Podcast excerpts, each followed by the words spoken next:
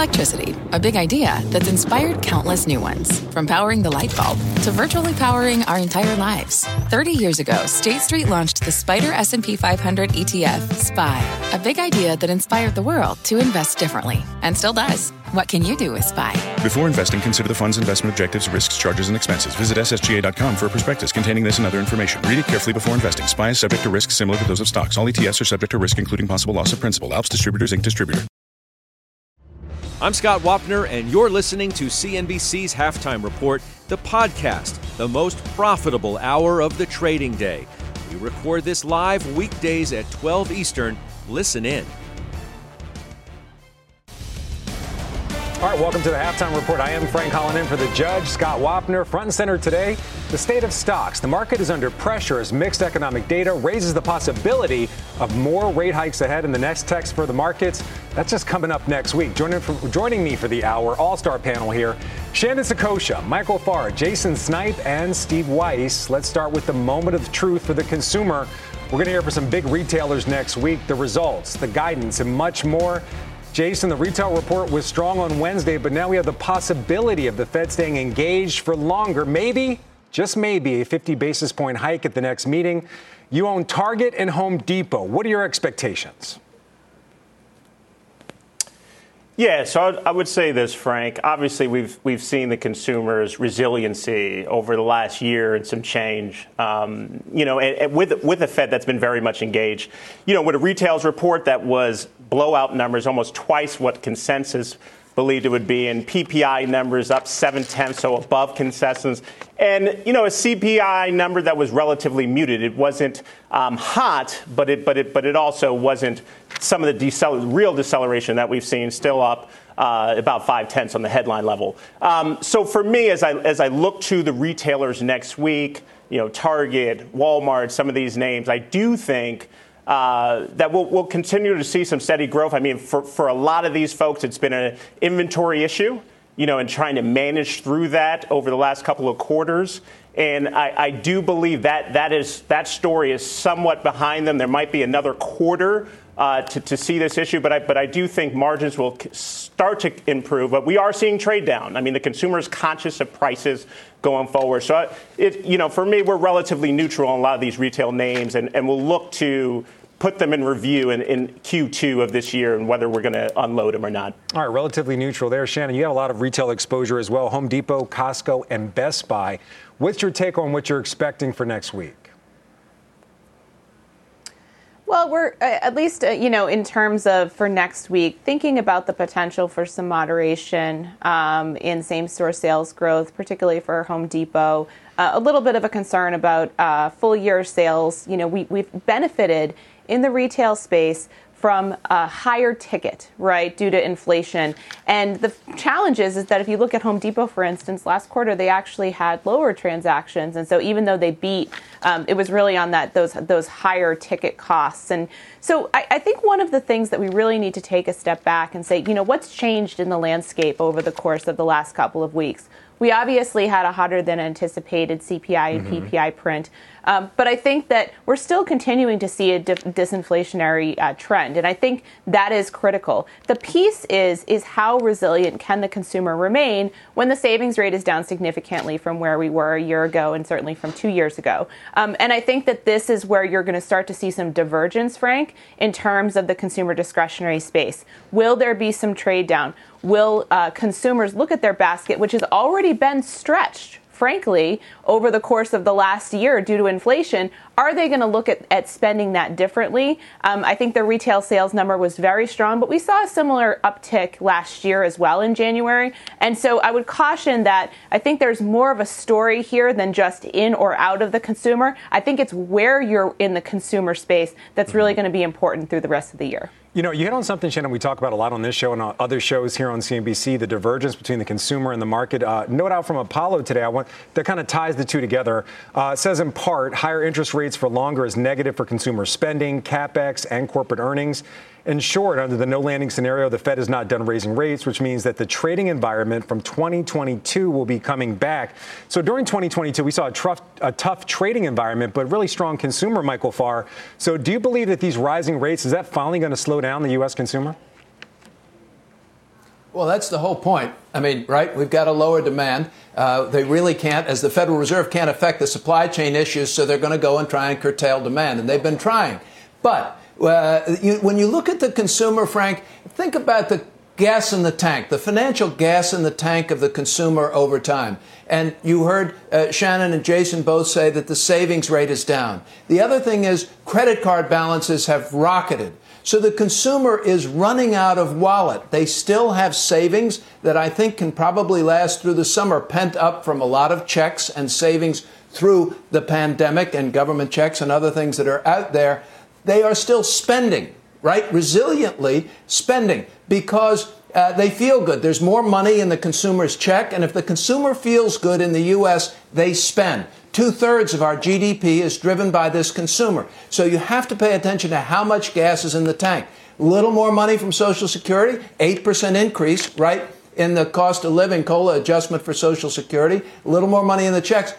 The more money in the checks, additionally, is not keeping up with the increased prices of stuff that the consumer has to buy, rents, and everything else. So I see the consumer getting more and more squeezed and the attitude really has yet to change. So I'm cautious on the consumer as we go out into the second quarter, as Jason said earlier. Uh, and I think you have to be cautious, which more reason to right. look if you're going to own this space, these companies with really good balance sheets, earnings, cash flow, and some experienced management. Yeah, when you said gas and tank, I don't know if that pun was intended, but gas prices actually up 12 cents from just a month ago. So something to watch when we talk about consumer spending. All right, the retail trade, it could be in for a real reality check. Let's bring in CNBC.com retail and consumer reporter Melissa Repko with a look at what to expect. Melissa? Walmart and Home Depot will kick off retail earnings season on Tuesday, and they'll be followed by other mall and big box retail players like Macy's and Best Buy and Gap. So far, the XRT and iBuy are both outperforming the S&P 500 year to date. A mix of factors are weighing on retailers' minds. Inflation, of course, is taking a bite out of household budgets. Spending on services like dining out and traveling has roared back, and higher interest rates could shake up consumers' decisions about buying a house. That could bring a more cautious tone to companies' comments and their outlooks. We may hear about smaller inventory orders, modest capex plans, or slowing or no hiring. Yet for investors, there could be a silver lining here. Freight prices have come down, and the markdowns prompted by a lot of unsold goods may finally be receding. That can mean healthier profit margins, even if consumers aren't spending as freely. So great, great stuff there, Melissa Weiss. I didn't, you know, leave you out there. I actually saved you for this one. I thought this might be up your alley. Melissa saying it might be a reality check for these retail companies and people that continue to bet on the consumer. What was your take on what she had to say? I think it will be a re- reality check. I think you have to reframe the conversation, frankly. You know, the term re- consumers been resilient. Well, you know, what have they been resilient from? They're still on the back end of free money. Now, rates have gone up, but they're still, even though they've depleted most of their savings, spent it. So you have two different levels of consumer. You have the consumer that's that's got high paying jobs that we're seeing in the luxury goods space. Then you've got the middle end of the consumer, and they've been squeezed, so they've been trading down. So theoretically, it should be helpful to Walmart and Target. And then you've got the lower end consumer who's absolutely been crushed. So I don't know where the consumer's been resilient. Have the super wealthy been resilient? Well, no. Resilience means you come back from difficult conditions. And they haven't been in difficult conditions because they got massive savings account. So if you focus on the broad economy, the consumer, as Michael Farr says, is getting hurt. So when I look at a target, which I don't regard as cheap, which missed the last three quarters because of inventory that they just couldn't get control of or they couldn't envision it's going to be a problem, it's not a stock I want to own here because I think that we're just starting just starting on the cusp of an economy that's really going to tail off meaningfully. If you look at GXO, GXO had a great quarter. You know who their customers are? The customers are Apple, they're Nike. Pick a retailer. And you know what? While they said the economy is good, it's good for them because they picked up major market share. But if you talk to them, go through the numbers, their volumes were flat to down. So where's this resilient consumer? They're hunkering down and buying necess- necessities. And with consumer being two thirds of of the economy, we're in for a boatload of trouble. So this major disconnect between what's actually happening happening in the economy and with the market is just it's so bizarre it's ridiculous people you know marijuana stocks should be doing better because everybody's so freaking high smoking the stuff they can't see the reality So I continue to be. I, I didn't negative. see this taking that turn. I thought we'd get I, more I of appreciate you taking the Yeah. wheel and, and taking us in that direction, but I'm going to pull us back onto the road just for a minute. uh, Melissa, thank you so You're welcome to, We, Frank. we appreciate your support. Uh, speaking of the consumer, Staples is one of the worst performing sectors this year, but Citi initiates on staple stocks with buys. We're talking Coke, we're talking Clorox. Um, we do have some ownership here on the desk, just a bit. Uh, Michael Farr, I'm going to come over to you. Um, what do you take about? What do you think about this initiation with a buy for these consumer staple stocks? The uh, call here from the analysts is that commodity prices are going down, but pricing power is remaining the same. I, I think it's a good call, and I think it's a good call for two reasons. I mean, uh, I, there's a lot about, and I, it pains me to say this, Frank, but there's a lot about what Weiss says that makes sense.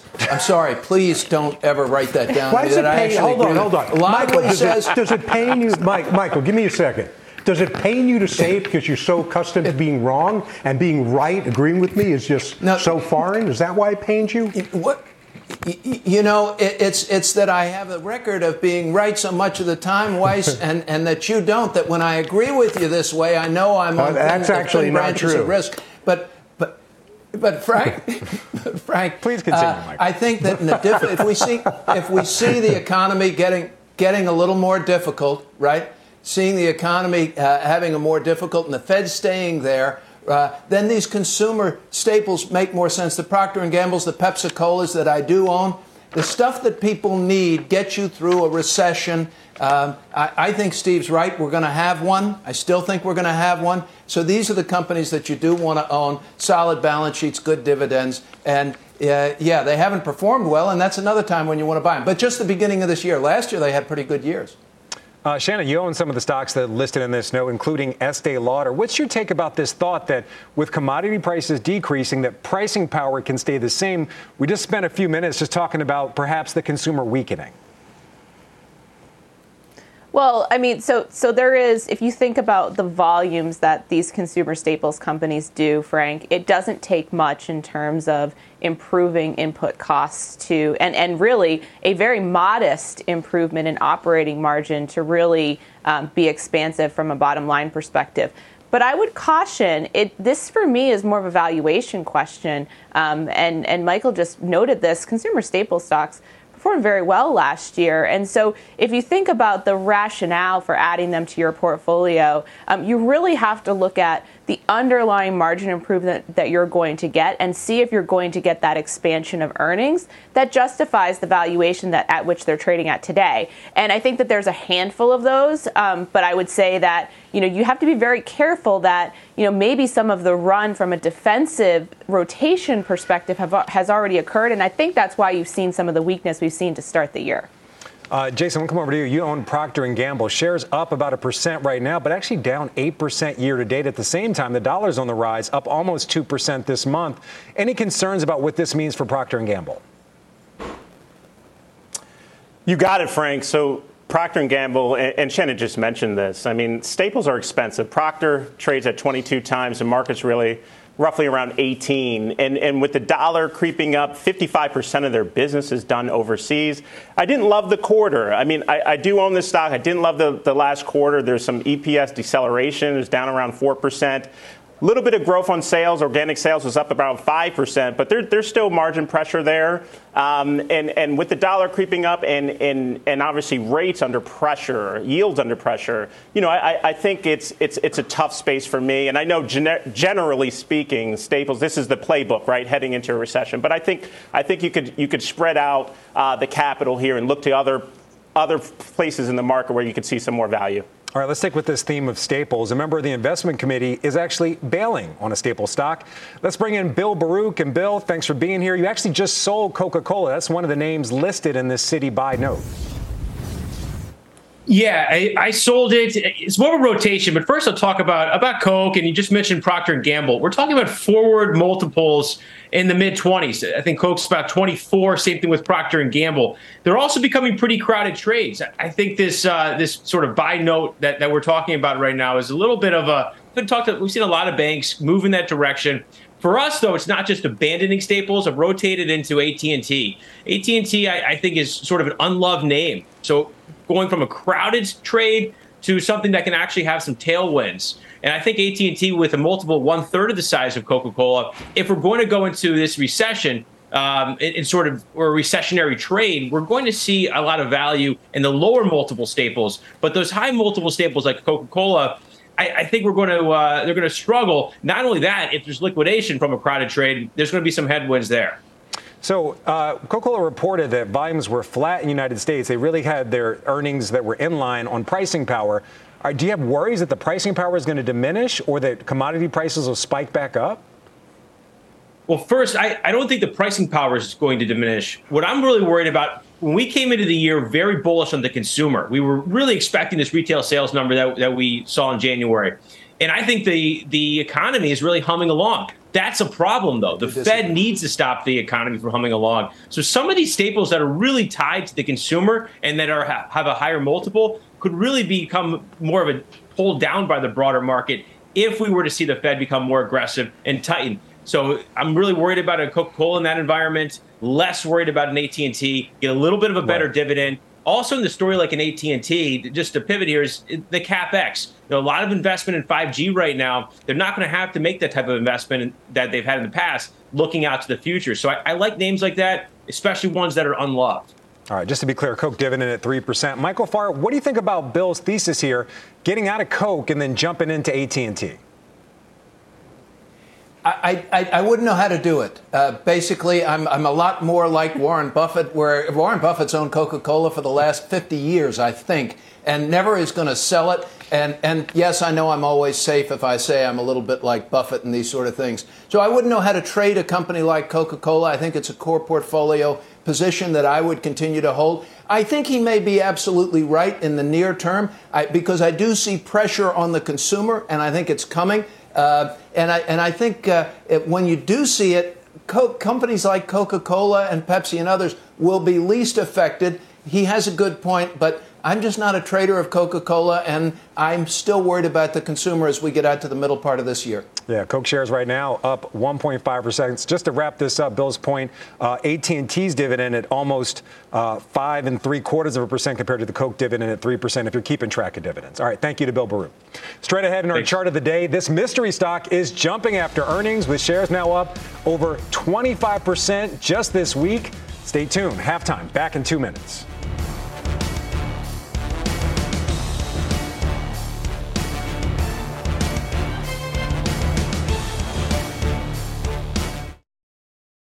Old Dominion Freight Line was built on keeping promises. With an industry leading on time delivery record and low claims rate, we keep promises better than any other LTL freight carrier because we treat every shipment like it's our most important one.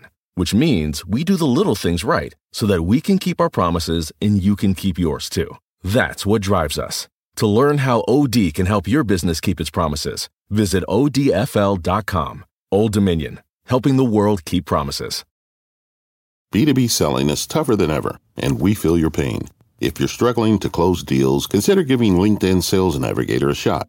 This sales intelligence platform helps professionals like you engage high value customers, drive higher revenue, and increase sales performance. Sales Navigator also guides you in targeting the right buyers, highlights key signals such as job changes or which accounts you should prioritize, and uncovers hidden hot prospects so you can find those buyers that are most likely to convert. Fueled by LinkedIn's 1 billion member platform, Sales Navigator gives you the most up to date first party data, enabling you to unlock conversations with the people that matter. Right now, you can try LinkedIn Sales Navigator and get a 60 day free trial at linkedin.com slash halftime report. That is linkedin.com slash halftime report for a 60 day free trial. Let LinkedIn Sales Navigator help you sell like a superstar today. Just go to linkedin.com slash halftime report and get started.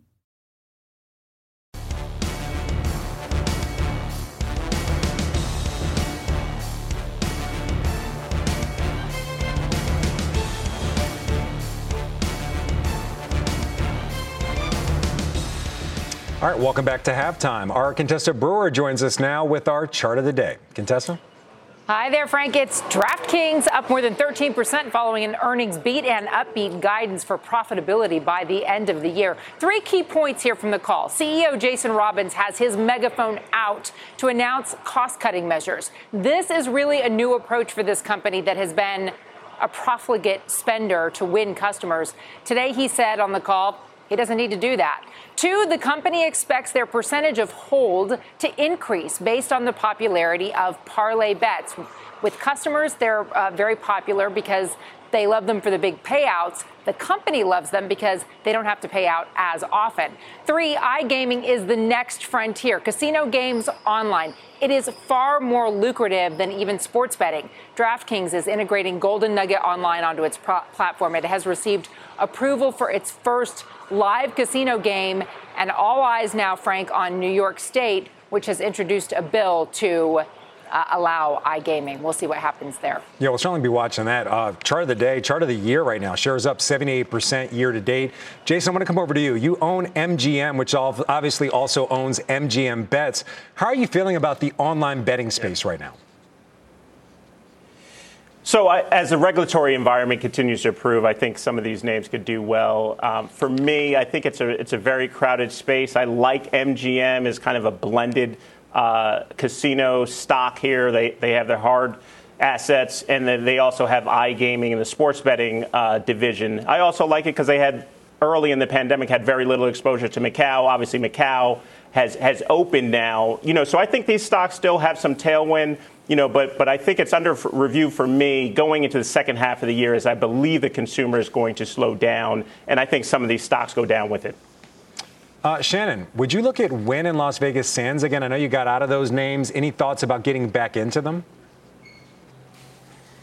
I mean, I mean, obviously, Frank, we're continuing to see that that rotation from goods to services spending. It, consumers are out there looking for experiences, and and you know, with the China reopenings, you know, beginning in early January, um, there's certainly an opportunity for Macau, which is why we had owned Sands previously. We wanted some leverage, uh, we wanted to be exposed to that and potentially leverage that. Um, I think, you know, when I think about gaming, however, you know, Contessa made a great point about the spend that's necessary to get um, new users for a DraftKings or a FanDuel or any of the um, online. And I think that, you know, being in Massachusetts and watching all those ads over the last couple of weeks, the spend is still really significant. And so I think, you know, that the benefit of being with some of the old guard, if you will, um, in the in the gaming space is that, you know, they, they've spent that money over time. And so they have that that core group of consumers, clients um, that that att- that go to their and experience their casinos. And right. anything online is going to be incrementally positive to that. Yeah, two big casino projects up there in Massachusetts on both the east and the west side of the state. And our thanks to Contessa Brewer for bringing us that chart of the day. All right, let's move on to some calls of the day. Disney reiterated as a buy at Daiwa. The firm says it sees international growth with Disney, which will further drive parks outperformance. Michael, you own Disney. I own Disney. I continue to like Disney. It's kind of doing what we expected it to do. It's still on the rebound from the pandemic, uh, and it's products and streaming in particular continuing to perform. I'm going to be very eager to keep watching earnings very, very closely. But uh, where the consumer is spending is where you kind of want to be, and the consumer is spending at Disney. All right, next up, Roku double upgraded it to a buy at Bank of America. The firm saying its fundamentals are bottoming out. No one here owns it, but Jason, what are your thoughts on this name? So I, I don't own uh, Roku. I, I, own Netflix here in the space. I mean, I, I like Netflix as a, just really a pure play. Obviously, there's opportunity in the uh, how they how they monetize password sharing, and I think there's also opportunity internationally. Uh, and then I think the ad-supported tier, which which is a, which is a great opportunity for the stock. You know, particularly with the lower-end consumer, I think that that will co- continue to increase market share for them. So that's really my read on, on the consumer as it relates to to these types of stocks. All right, turn our attention to the transport space now. C.H. Robinson downgraded to underweight at J.P. Morgan. Michael Farr, you don't own it, but you do own FedEx. I do own FedEx, and I like FedEx. And, you know, FedEx has struggled in and out for the years, but I'm a long term investor. My average hold is six years on every one of these companies. So FedEx, I like. They have certainly rebounded as the economy has rebounded, as the supply chain has uh, eased up and smoothed along. I think it's still very well positioned, well management, and they made a bunch of investments over the past few years in big, heavy capital equipment. They're going to start to continue to reap the benefits of those going forward. All right, Weiss, you're not in this name, but you are in GXO, as you mentioned earlier. You actually got out of their, I guess, sister company, the company that spun out GXO XPO. Just give us a sense of what you think about C.H. Robinson and also the activist investor involvement in this name. Yeah, so look, uh, activists, I mean, generally their playbook is I'll agitate, I'll see the stock go up, maybe I'll make a little coin, I'll ask for a board seat. They're not going to influence what C.H. Robinson's doing, which is actually a good, a good company. I think it's in the wrong spot in this economy. So I don't blame for downgrading it, and I don't think it's particularly cheap like the others. So I would be on the sidelines. Yeah, new CEO there from for CH Robinson after that activist investor involvement. All right, coming up, Nvidia shares pulling back ahead of earnings next week, where the committee stands on it, and the rest of semis halftime. We'll be right back. What does it mean to be rich? Maybe it's less about reaching a magic number and more about discovering the magic in life. At Edward Jones, our dedicated financial advisors are the people you can count on for financial strategies that help support a life you love. Because the key to being rich is knowing what counts. Learn more about our comprehensive approach to planning at edwardjones.com slash find your rich. Edward Jones, member SIPC. All right, welcome back to halftime. Let's get to the headlines with Tyler Mathisen. Frank, thank you very much. U.S. military officials say recovery operations have concluded off the coast of South Carolina, and the final piece of debris from the Chinese spy balloon that was shot down almost two weeks ago are now heading to an FBI lab in Virginia for analysis. The NTSB says security video of a train that traveled another 20 miles from where this was shot before derailing in Ohio indicates it was having a mechanical problem well before it came off its track, spilling dangerous chemicals and causing a major environmental crisis. The video uh, shows sparks and flames coming from one of its wheels as it passed by. There you see that uh, scary sight. And a power problem at an international terminal at New York's JFK airport has continued into a second day, disrupting more than 100 flights. It is a real snarl there. Some people, Frank, say they don't expect to get out until Sunday at the earliest. Back to you. A Friday before holiday weekend. I'm sure there's a lot of upset people there right now. Ty. Oh, we, t- we uh, New Yorkers take these kind of things really well. Tyler Mathisen with the sarcasm. Thank you, yeah. Tyler. Great to see you. All right, NVIDIA shares are lowered today, but they're up more than 40% year to date. The company is set to report earnings next week. And joining us now, Christina Partsinevelos with, with much more on what to expect. Hey, Christina. Yes, hello. So even if chatbot messages can get a little creepy, check out the front page of the New York Times.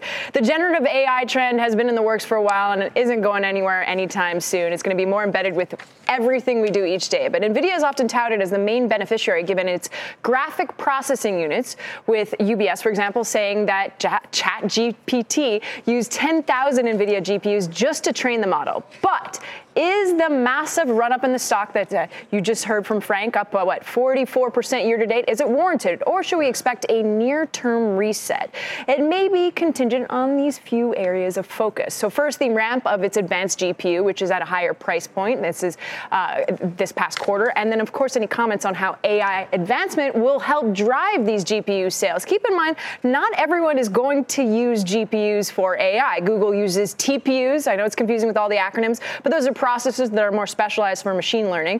And then both Intel and AMD warned of data center weakness, which encompasses GPUs. So will NVIDIA do the same, especially since gaming plays such a big role for GPU sales and it's been, you know, kind of weak after over the past few months.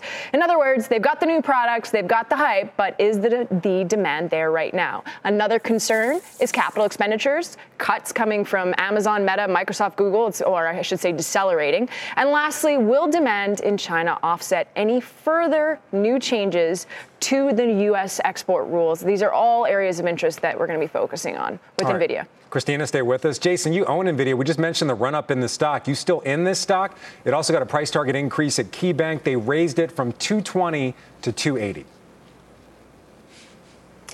Yeah, so NVIDIA has been a long term holding for us, and obviously it's run a, a ton. It's up almost 45% uh, year to date, as, as, Christina just mentioned. But as we talk about this gold rush in, in AI and, and, the GPU chips, uh, NVIDIA stands to benefit the most, I think, of, of, of, all the chip makers in the industry. And I think, you know, that, that's just one sleeve data center, gaming, obviously other sleeves. And there's been some deceleration there. The other piece for me is. Uh, Inventory also was an issue uh, for a lot of the semi names, Nvidia included. I think that will that has been worked down some. So I, am still positive on the stock and, and still believe uh, that that it deserves a core holding in our portfolio. So Shannon, you have some chip exposure as well. We're talking analog devices and AMD. What's your take on Nvidia, and why not be in Nvidia with all this AI hype?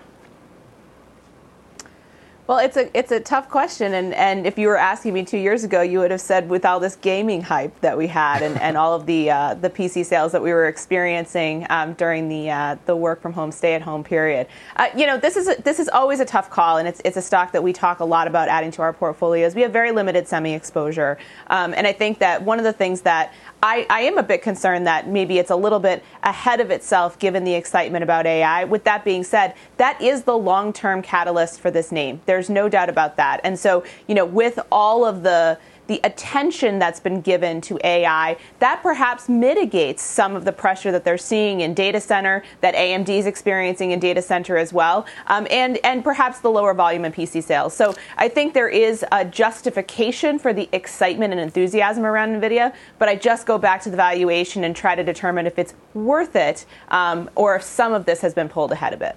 All right, so Christina, we're, we're kind of talking about the price target raises and things for NVIDIA. A lot of that is about AI. At some point, that's going to be priced into this stock. But what other aspects of NVIDIA should investors be paying attention to? Well, you have gaming for one because that drives a lot of the GPU sales, and that's been, uh, I guess you could say, not necessarily a point of weakness, but it has been a little weaker after the last little while. And you know this; you've covered a lot of gaming companies. But I think that uh, we could also pinpoint some other names that could be beneficiaries, like Marvell, Broadcom. Even AMD has a chip that could compete with uh, GPUs to perform generative AI too. So we have to consider that if you're thinking maybe $211.39 is a little too expensive to enter the stock right now. There are some other names uh, that have been a little bit more beaten down too. All right, Christina, great stuff. Thank you for being here. Thank you. All right, let's shift gears a little bit. Cybersecurity, Palo Alto Networks also reporting next week. Weiss, you actually just trimmed Palo Alto. I did. Look, I got into the stock around 150 plus level. It's been a great move.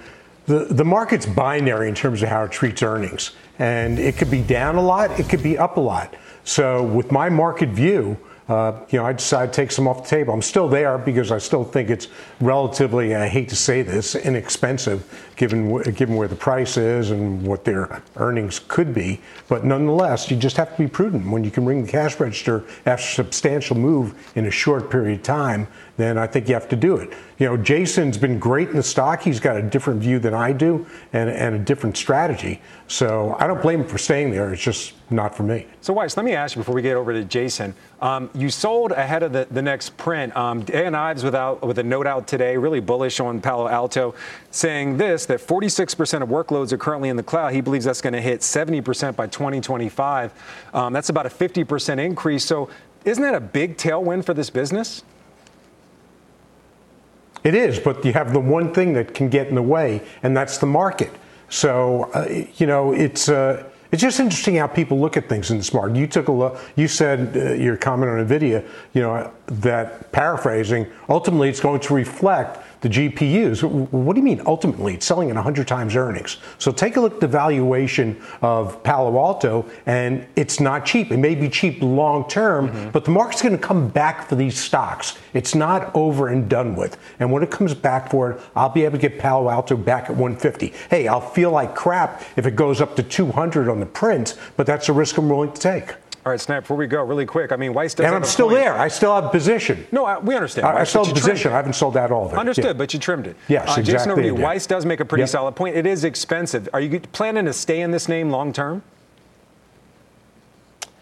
I am for now, and I'm, I'm, glad Weiss is still in it. Um, but for, for me, and he, he, makes valid points. I mean, the, stock, the stock is trading at 50 times forward, right? But and the price action has been really strong this year. It's up over 25% year to date.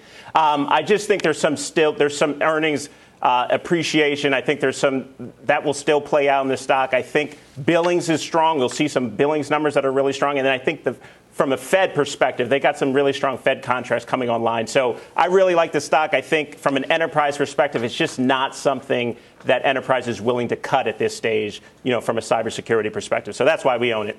Yeah, that kind of echoes Dan Ives' note. But just by the way, price target of 200 for Palo Alto in today's note.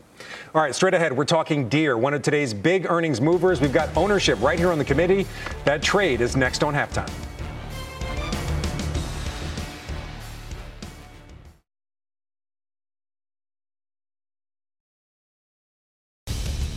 Right, welcome back to Half. Shares of Deere almost 8% higher after posting a big earnings beat. Our Seema Modi just spoke with management moments ago. She joins us here with more. Hey, Seema. Frank, despite all the, uh, the skepticism around Deere, the company really reporting a strong earnings report, 24% ahead of consensus on earnings. Biggest business, its precision ag business, saw revenue climb 55% year over year, which allowed the company to raise its 2023 outlook. CFO Josh Jepsen sharing that Deere's order book is full for this year and that lower fertilizer prices and energy prices are helping farmers spend more on equipment. Plus, there's the infrastructure bill, which is finally resulting in higher construction spending. Where they did see weakness was smaller tractors used for landscaping that's tied to the softness in the housing industry. Here's what Jepsen shared with CNBC about price increases going forward. We've seen strong price realization and, and, really driven by the inflationary pressures that we that we experienced in, in 22 and, and again coming into 23. But we've been able to to price to offset uh, and more than offset those inflationary pressures. That said, we, we do expect to see some of that start to ma- moderate in the back half of the year. So price is expected to moderate at the back half of this year. At the same time, Jepsen says Deere's Research and development spending is at a record level, just shy of $2.2 billion, up 14% compared to a year ago. He also said that M&A will be an important driver of its business. It's already made about four to five different acquisitions in the past three years. He sees the most opportunity in machine learning and artificial intelligence, Frank. And that was really on display at CES, where it unveiled its ExactShot technology, which really uses targeted fertilizer uh, for, for different seeds. AI making an impact in just about every industry. Right. Seema, stick here. Let's bring in Craig Serenbach, principal Bartlett, uh, principal at Bartlett Wealth Management. Craig, sorry to mispronounce that for a second. So, Craig, you're a Deere shareholder. What did you think about the current quarter? Wow, that's all you can really say, Frank. Uh, it was a tremendous quarter for Deere. Another example of a company that's able to produce strong results in spite of a tough macro. As Seema mentioned, you know, huge growth in their precision ag, uh, small ag still up 14%. Construction up 26%. Their operating margins doubled, um, raised their guidance. So we're looking at potentially $30 a share in earnings over the course of the next year. And if you apply a current multiple to that, uh, the stock could be well over $500 a share, and it's pretty close to an all-time high. So we like it a lot. We've liked it for a long, long time, and continue to add for clients. You know, uh, Seema just hit on this a minute ago. Deere involved using AI in its business. Does that excite you at all, or is their business really more analog in your mind? No, it's it's incredible. It's it's a sign that technology is really everywhere, including in the industrial space. And as she mentioned, you've got precision targeting of fertilizers. You've got satellite imagery. You've got the ability for some of these tractors to drive without a human being. Mm. And so for a farmer, that's a way to reduce long-term operating costs, and it's a reason why they've got tremendous pricing power, and we think long growth ahead of them. All right, Craig, we're going to bring a few other people in this conversation. Weiss, you actually trimmed your position in Deere this morning. So, so I bought stock, uh, you know, just over 400, and I said, look, if they miss, well, take a look at Cat. Cat sort of didn't really have that binary effect. Uh, so Deere does execute better. They have all along than Cat, so I thought the upside may be there for the quarter. Um, but, you know, it, it, wasn't a perfect quarter. It was a great quarter, but inventories are also higher. Inventories typically running about 800 million. They're a billion and a half now. So I think it's a great story going forward. I don't think it's expensive, but again, given my market view, I think I'll get this back down to where it was. I still kept some of the position.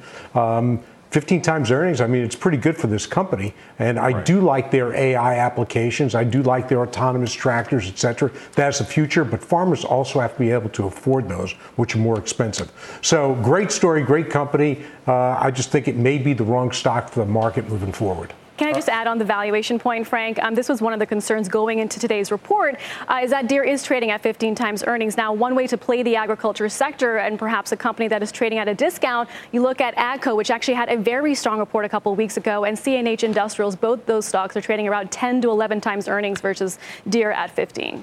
Shannon, over to you. I mean, you're not in this name, but you are in the GUNR. That's the Natural Resources ETF, kind of a, a related play. Yeah, we, that's about it's anywhere from 25 to 30 percent agriculture. Usually, Frank, it, uh, right now it's a little bit under 30 percent. Um, and you know, we we like the agriculture play both on the private and the public side. Um, I think that one of the things about Deere, and I and I think an important point, you know, the implementation and integration of technology is going to continue to be increasingly important for industrial companies. And so we've owned Honeywell, for instance, for a long time for that very reason. Um, mm-hmm. And so I think as, as Deere continues um, to focus and we move towards the commercialization really of farming, especially here in the United States, um, I think that this could be a, a longer term play um, for many investors. All right. Thank you to Seema Modi for bringing us that CFO interview and also to Craig Serenbach for that shareholder insight. Appreciate both of you for being here. All right, up next, Mike Santoli joins us with his midday word. And still ahead, we're going to grade your trade. Email us at askhalftime at cnbc.com or tweet us using the hashtag GradeMyTrade and halftime. We'll be right back.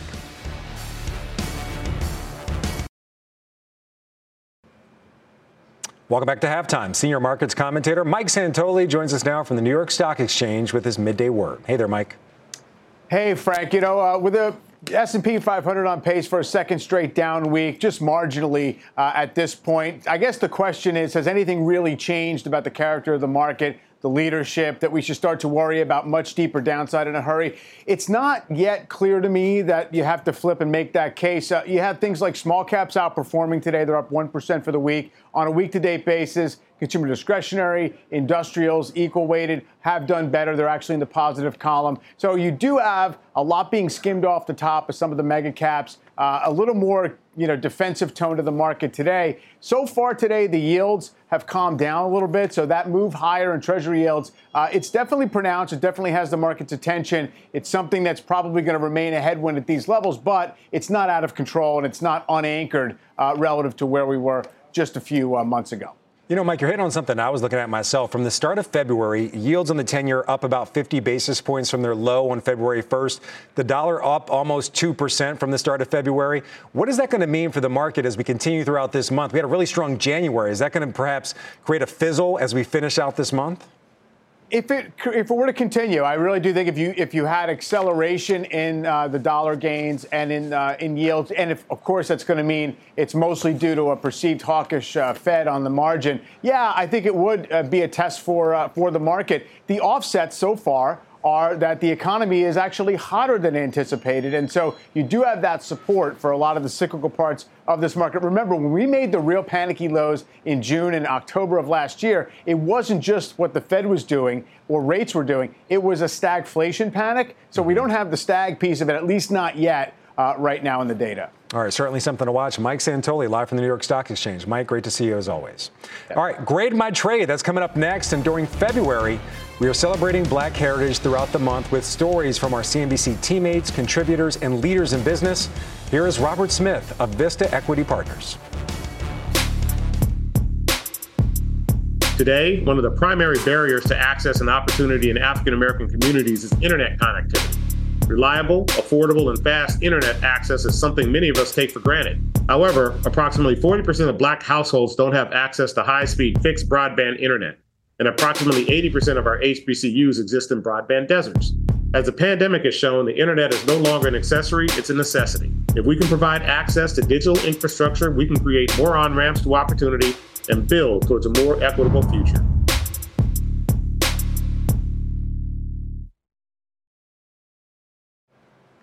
All right, welcome back. Looking at the uh, markets right now, taking a bit of a downturn during halftime. Nasdaq right now at session lows, down a percent and a half, being dragged lower right now by Airbnb, Diamondback Energy, and Moderna. All right, turning our attention now to grade my trade. The first one up is for Shannon. Nawaz in Little Rock, Arkansas, bought Alphabet at 115. They want to know if they should add more. Well, this is really a time horizon question. Um, I think if you have a shorter term time horizon adding to your position here, um, you know, I would probably wait a bit. Uh, we're starting to see this oscillation away from growth and, and some concerns about the potential for the Fed to be uh, a little bit hotter um, in terms of rate hikes in the next meeting. Uh, longer term, however, though, if you want to hold this name, um, I think adding to your position here um, is is probably warranted given our expectations for growth in 2024. All right, next up, a question for Michael. Jason bought J&J at 158.50. What's your grade? Jason, you're looking good today, but uh, only by a couple of uh, dollars here. Uh, this is one of my top 10 stocks for 2023. I've owned this stock forever. Tyler Mathisen's laughing right now because he always teases me for always liking J&J. I wouldn't know how to trade J&J, but I'm really happy. I'm really happy I own it, and I think over the next few years you'll be happy you own it too. And it's got a credit rating higher than the U.S. government. How can that go wrong? Good dividend too. All right, next question is for Jason. Gary owns PayPal at an average cost of 98 bucks. They want to know if they should average down. Yeah, so so for me on PayPal, they reported last week there was a beat on revenue, it was up around seven percent. Uh, total payment volumes were up nine percent. Uh, they announced a roughly around a four billion dollar buyback in 2023. So. For, for me, as, as, as we look at growth going forward, I think it's, it's challenging to average down here. You likely will be able to get it lower. Elliott's still in there, so I do see some acceleration on EPS growth, but I, I would hold off here. All right, last question for Weiss. Mike in Orlando, Florida writes The stock market turbulence is scaring me. I sold everything that was up 1% to 3% and bought a nine month CD at 4.7%. When will we know that it's a good time to start buying value stocks again? He says he's hoping to retire in 2030. Weiss, what do you think? Yeah, well, you see, that's the thing. There, nobody rings a bell and saying it, it's time. So if you're retiring in 2030, uh, I definitely wouldn't be in all equities because there's a limited time to recover uh, losses if the market sells off. However, I also don't have you know anything against going in and uh, and buying high quality compounding stocks uh, and starting now. Now, in terms of the CD, frankly, if you're any kind of tax bracket, I think you buy treasuries because they're somewhat tax advantaged, not being taxable by the state levels. All right. And so the net yields will just be better for you. All right, Weiss, we got to leave it there. Final trades coming up next on halftime. Stay with us. Final trade, Shannon, you're up first. Martin Marietta, MLM. Bar? Six month treasury bill, 5%, and I love Weiss. Jason? Palo Alto ahead of earnings. Weiss, last word. I love FAR too. Short Rivian. There we go. That's going to do it for halftime. The exchange with our Kelly Evans begins right now. You've been listening to CNBC's Halftime Report, the podcast. You can always catch us live weekdays at 12 Eastern, only on CNBC. The spirit of performance defines Acura, and now it's electric. Introducing the all electric ZDX, Acura's most powerful SUV yet. While what powers their cars may change, the energy that makes Acura never will. Crafted using the same formula that brought them electrified supercars and multiple IMSA championships, the ZDX has track tested performance that packs an energy all its own. With a premium Bang & Olufsen sound system and up to 313 mile range on a single charge, and a Type S variant with an estimated 500 horsepower, the ZDX is everything they said electric could never be. It was built with the driver in mind, just like Acura's been doing since the beginning. We could talk all day, but the only way to experience this electric performance is to drive it yourself. Unlock the energy and order yours at Acura.com.